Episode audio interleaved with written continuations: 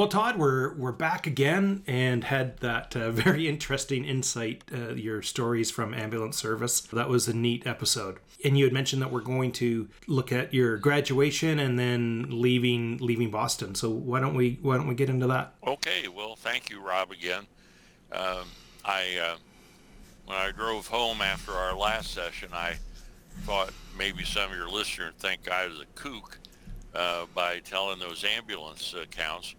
Um, and I just want to add, I could. I mean, as as as uh, haunting as those ambulance accounts were, if I had started to tell some of the hilarious things that happened on the ambulance service, I I could tell you, uh, I'd probably be given an R rating uh, as far as appropriate for only restricted audiences of some of the stuff that we got uh, called out on. Well, and maybe anyway. maybe sometime we'll we'll circle back to those after we've uh, uh, gone through the life, and if we need to spice things up a bit, we can recall on all those. All right. yes. All right. Well, there I've got a few I could share with you. So anyway, um, uh, mortuary school, as I've mentioned, was a, a wonderful experience for me. I I, I was. Um, you know, not a scholar by any means, but I was now actively, I was actively pursuing my dream of becoming a, a licensed funeral director and embalmer. So while Mortuary College had its blurbs on the radar screen, uh, while it had its uh, issues at times, it, overall, it was a wonderful experience. And uh, so in in um, August we graduated, but um, the October before, so in October of uh, 72, the National Funeral Directors Convention was held in Boston. That was the first um, that was the first NFDA convention I'd ever been to. And my boss, um, to his credit, he asked me if I wanted to go along with him. And we we went. It was at the Hynes Auditorium there uh, on the back bay of Boston on Boylston Street. And I'd never seen anything like that in my life, right? I I had won the science fair in high school. I think I had mentioned to the listeners when I was in high school on embalming uh, and I'd gone to the Iowa State Science Fair, but I'd never been to a funeral directors uh, um, convention, and certainly not something like NFDA. Now, back in the early 70s when I went there, you know, uh, you know there there was probably not an urn on the floor right? There was not a cremation there, you know, there was no cremation caskets on the floor. Uh, Marsellus Casket Company would have 60 caskets uh, on their display. Um, and so the bulk of the convention was embalming companies, uh, chemical companies, uh, casket companies, uh, burial garment companies had big displays and vault companies. Uh, remember Wilbert had um, Wilbert had, um, I just couldn't believe it. Wilbert had, uh, they hadn't invented the bronze thing yet, but the top vault was a copper triune, then stainless steel SST, and then the Continental. They hadn't even invented the Venetian yet. So it went, um, it went copper triune, SST, Continental, Monticello, and that was that was basically it. They had a monarch at the bottom of the food chain. But what what really struck me was when I was at NFDA. Two things struck me at my first NFDA convention. Was they had these great big 4,000 pound vaults up on circular rollers, right on the display that the vault would would go in a circle, right, like a merry-go-round, like a carousel and and and they had these bright lights on the vaults and they covered them with glitter and and what really struck me was they had these drop dead gorgeous models uh, with slits up their dresses and spike heels and you know their their um, uh, tight fitting formal dresses and perfectly manicured fingernails long sexy hair et cetera, standing by the vaults all of them and and they were going around they were going around in a circle with a damn burial vault and, and I remember when I first saw that, I, re, you know, because I'm from Iowa, you know, a little town, so I was easily impressed with this stuff. And I remember sitting there looking at these drop dead gorgeous women, right? And I thought, hot damn, this is great. this is this is one of the greatest things I've ever seen in my life. And the other display that really impressed me was Hydro, Hydro Chemical Company. They make some good fluid. There, no doubt. I use their fluid, and they uh, you don't hear much about them, but they make some good stuff. They had their embalming fluid in a pyramid, and they had you know they had dyes in a bunch of these fluids, so different colors, and and and they had them in a big pyramid, right, just like uh, like um, like a wedding reception, like a champagne dispenser, big pyramid, and behind it they had a blinking light. And and so that when the light would blink, you'd see all these multicolored embalming fluid. Isn't that crazy that I, you know, after all these years, that is what I don't remember what Dodge had. All right, I don't remember what Esco had. I don't remember what Pierce had, but I remember Hydro and their blinking embalming fluid bottles, you know. So anyway, I'm up there and I'm like, I, I'm just like, uh, I'm just like I've died and gone to heaven uh, because uh, oh, the caskets were all over the place, and and back then, you know, you had these casket companies. You had Merritt Casket Company out of Chicago. They made one of the most beautiful caskets I've ever laid my eyes on. Uh, you had the Chicago Casket Company. They made a pillar stainless steel, uh, brushed stainless steel pillar hardware with a powder blue tufted interior in it. I'm telling you, it was just gorgeous. You had Marsellus, which made, and then you had Clarksburg, you had Springfield Metallic, you had the Belmont Casket Company, you had the National Casket Company. Uh, they were all over the place, and and it was uh, for a young guy like me. And then add to it the cars, right? Hess and Eisenhart, uh, Miller Meteor, Sayers and Scovill.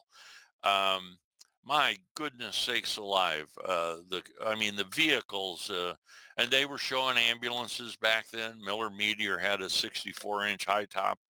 Uh, and I'm telling you, the lights on these things, I'm not so sure the care was that sophisticated on the funeral service ambulance, but the lights on these vehicles were extremely impressive when you would go, and particularly at night when you were going on a call, you know. And so, anyway, at the convention, I met this funeral director from Cheyenne, Wyoming.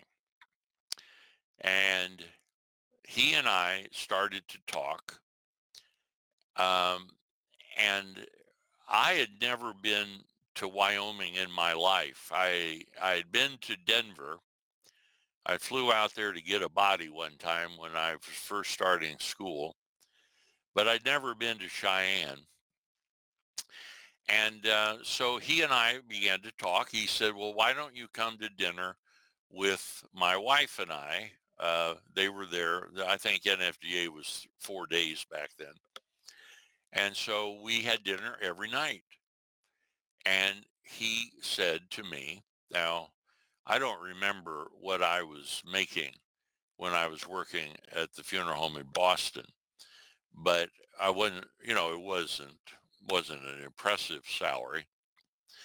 And also, I think I had mentioned that the one funeral home across the street was run by Al Marsh, and Al Marsh was part of the Masonic orders in Winthrop, the little town we were in. And he buried all the Masonic. He did. Uh, Al had a lock on the Masonic lodge, there's no doubt. And I had done work by that time in Demolay uh, as a kid, a young uh, teenager. And so the plan was was that I would stay with the funeral home I was at and then go across the street and start to be groomed to take over the Alfred, Alfred B. Marsh Funeral Home.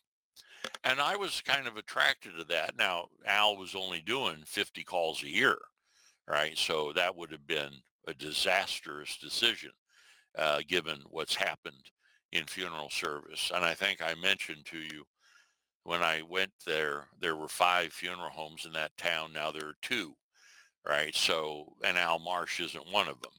Right? So th- that would have been not a good decision for me to make. But anyway, the guy in Cheyenne uh, offered me $19,000 a year as a salary. And I, I, I jumped at it, right? Because I'd already uh, kind of understood that salaries were a little dicey for apprentices. And so I went, um, I took, that's the second job I took uh, sight unseen right? When I went to Boston, I'd never been to Boston in my life to go to mortuary school. They hired me through the mail. And so a year later, I'm headed to Cheyenne, Wyoming. I'd never been there. Um, and so I remember I drove out from Boston to Cheyenne. That's good. Just absolutely like Mars and Venus, right? The Boston to Cheyenne. And uh, and so I got involved with the funeral home in Cheyenne. There were basically two funeral homes in Cheyenne. And when I got there, the fellow that I was working for was the county coroner.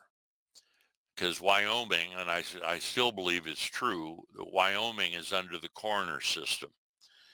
And for your listeners that are unfamiliar with that, the coroner system can be, not always, can be an elected job in the county, right? So the coroner uh, in like Kentucky has a coroner system. Some counties in Tennessee have the coroner system where if you get enough signatures on the ballot, then you are enough signatures, you can get on the ballot to run. And it's similar to running for the county treasurer, the county um, sheriff, uh, the county clerk.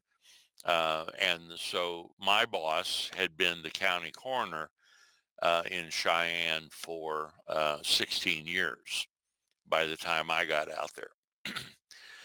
His um, approach to this was to deputize his licensed people as deputy county coroners. And I got deputized. And I'm leading somewhere on this issue with the coroner's office because it was one of the toughest jobs that I've ever been involved with. Um, you know, the Wyoming law was if you hadn't seen a physician in X amount of hours, let's say 36 hours from uh, when they found, you know, if you had not been under a physician's care in the last 36 hours, you're automatically determined a, um, a coroner's call. So the coroner was uh, this legal elected position and it was it was powerful because the coroner had the authority to arrest the sheriff so technically, in the county systems, the coroner was the most powerful law enforcement uh, officer in, in uh, elected. Uh, and of course, you could be tossed out of office. But the other side is, is that the funeral director, just like running the ambulance service, funeral directors are the ones that usually historically ran for the coroner for several reasons. Number one, they ended up getting called anyway because they had the vehicle and they had the facilities where you could keep a dead body. They had the room where an autopsy could be performed, etc. So what they did do was they appointed a coroner's physician. So in Laramie County, Wyoming, where Cheyenne's at, uh, there was a man named Dr. Henry Sumagari, and he ran a pathology associates um, organization, and he was the county uh, coroner's physician. And he then um, appointed his associates as assistant coroner physicians. And those are the people um, for your audience listening that did the autopsies. Those are the people that came up with the cause of death. It was the coroner who was um, required to go to court. Now, that all sounds really nice and tidy, except the calls that you would get on. Um, as I said, there were two funeral homes in Cheyenne, and they did not particularly like each other. And so every four years, these two funeral homes would go to battle on who was going to get to be elected the county coroner. And it was kind of mudslinging. There was, a, looking back at it, I, I think it was uh, maybe uh, pushing the envelope a little bit. But the cases that we would get on, there was a Air Force base in Laramie County called the F.E. Warren Air Force Base. And I remember, and the, and even though the Air Force Base was a federal installation, if somebody was killed or died on the Air Force Base, the federal government does not have any provisions for coroner investigations. That is solely a county issue. Same same theory goes on vital statistics, right? The federal government doesn't have any authority in filing death certificates, right? That's done in the county where the death occurs, no matter where your residency is at. Now, your listeners are probably well familiar with all this, but my point being is that when something would happen on the Air Force Base, then we we were called to go on a federal installation as the county coroner. Now, it was, it was, it was horrible. Some of the calls that we'd get on, the the inhumanity of human beings to other human beings, I found was staggering. Now, I hadn't been to seminary by that time. I was still, and I didn't, I was a young man and I didn't have a philosophical foundation about how to approach when I saw and was confronted with pure evil. And I give you an example of this. I don't mean to upset your listeners, but you know, career and funeral service is not Pollyanna All right, There's stuff that happens. So we get this call one night to go out to the Air Force Base. It was probably around midnight. We get there and the county sheriff was there. The military police were there, naturally. And we go into this house and it I couldn't I couldn't believe it. This man who was uh, in the service stationed at the Air Force Base was having this relationship with this woman. This woman had a two-year-old child. And somehow or another, this man um, took a dislike to this two-year-old child. And they had steam heat radiators in these barracks, these uh, married housing, not, well, they weren't married, but they're living together on the, on the base. Um, my, my, father had steam heat in our house when I was a kid, big old iron radiators that fill up with hot, scalding hot water and off the heat would come. They had chained that two-year-old to one of these radiators. They had turned the thermostat up as high as it would go. and they had gone see a movie. I couldn't I couldn't believe it. It was one of those times where I just stood there. No everybody was just in stunned silence because they basically baked this child. Oh, that's horrible, Todd. It was horrible. it was horrible. Now, I don't say that to shock, right? Because many of your listeners are veteran funeral professionals. So uh, they understand I'm not doing this to shock.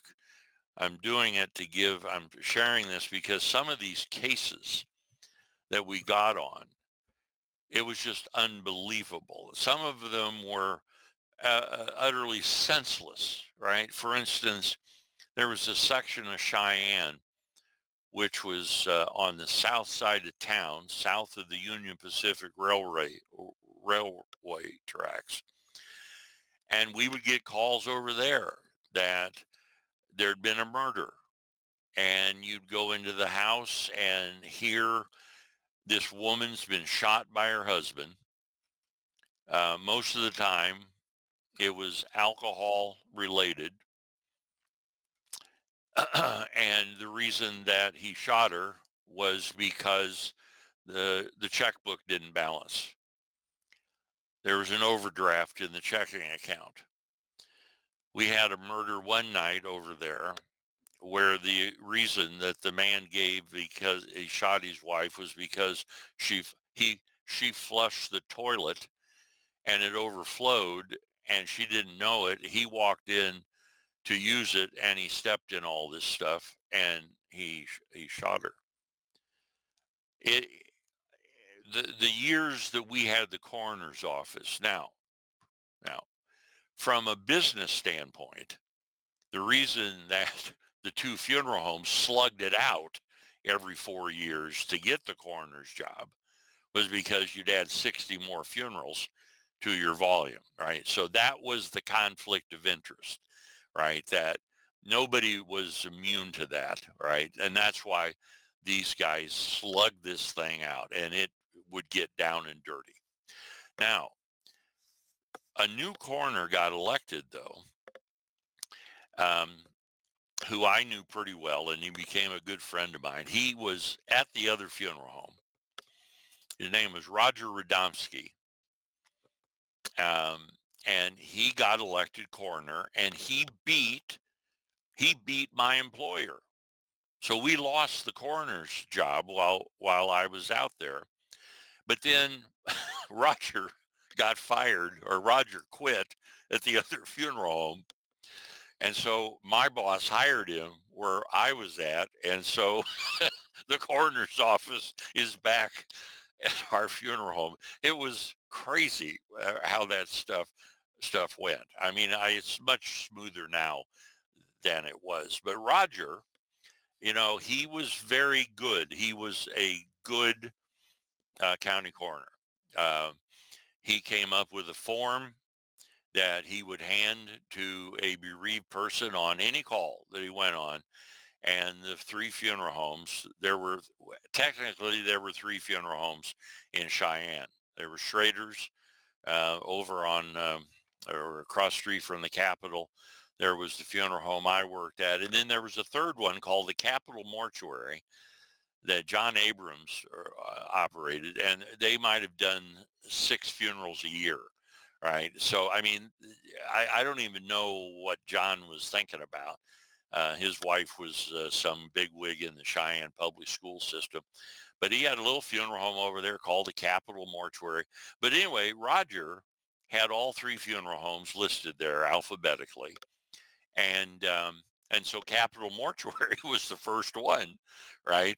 Uh, and nobody ever checked. And he had little boxes there, and he just he just handed them the clipboard, say, "Who do you want me to call?" You just check who you. And so all of that shenanigans with bodies, you know, who's got what, you know, that really got under control while Roger was the uh, county coroner. He ended up owning the funeral home.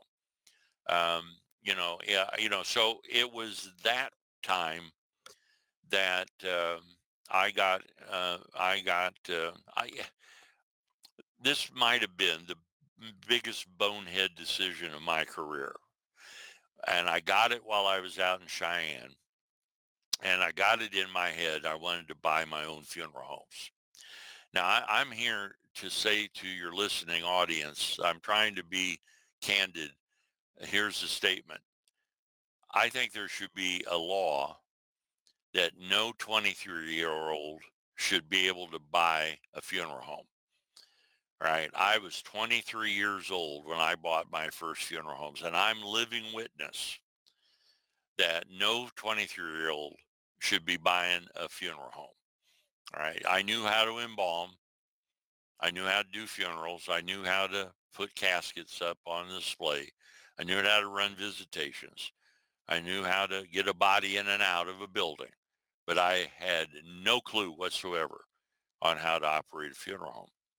But I was highly ambitious. I, I, I don't think I'm as ambitious as I used to be, but I was highly ambitious when I was 23 years old.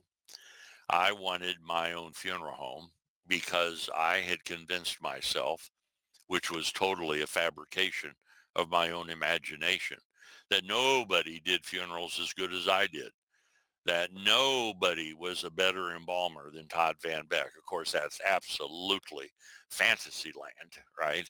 All right. There was absolutely no substance for that except my own arrogance, uh, my own ego, and, and truthfully, Rob, my own insecurities right? When I meet people that behave very boisterously about how wonderful they are, it reminds me of me. And it wasn't because I was a man of strength. It was because I was a bundle of, I was a bundle of screw up insecurities uh, from uh, my childhood. And, and uh, so anyway, um, my father of all things was reading the Des Moines Register. Now I'm in Cheyenne, Wyoming so to get to Iowa, you got to go across the whole state of Nebraska. And he finds this funeral home for sale in a little town called Belle Plaine, Iowa, and there was a branch in Blairstown. There were two funeral homes, two buildings, and I I drove over. We drove over, and we went to visit. And this is crazy you want to talk about a very weak, shallow business deal. The man who was selling the funeral homes, his daughter, his this, it almost it almost sounds ridiculous now to say, to tell you this, you know, but the man who was selling the funeral, his daughter was the marijuana French connection go-to person in that town to get pot. Okay. Now, uh, I, I'm not here to judge it, but you know, this is a little Iowa town of 3,000 people, right? I mean, marijuana was like heroin right to these people right? This is this is satan on earth coming to town and the funeral director who actually was held at a higher standard than some of the clergy were in our town. I mean right the, cler- the clergy came and went right? They were gone in five years but the undertaker was you know and so anyway she gets arrested for drug possession and he panics, right? Because it's this vintage funeral stuff. And again, I'm not laughing because it was funny, but he panics. She gets arrested.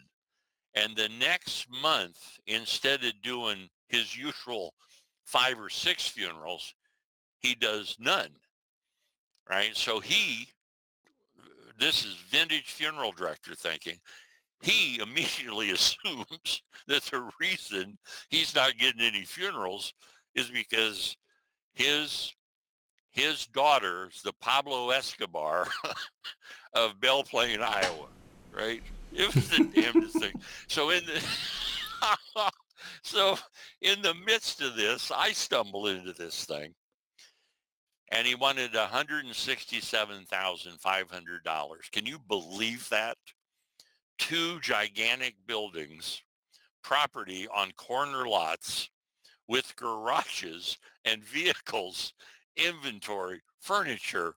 Uh, he wanted $167,500 and I didn't have a dime. What's really sad about this story and kind of pitiful of how it all went was that I never actually owned the funeral home myself totally. Right?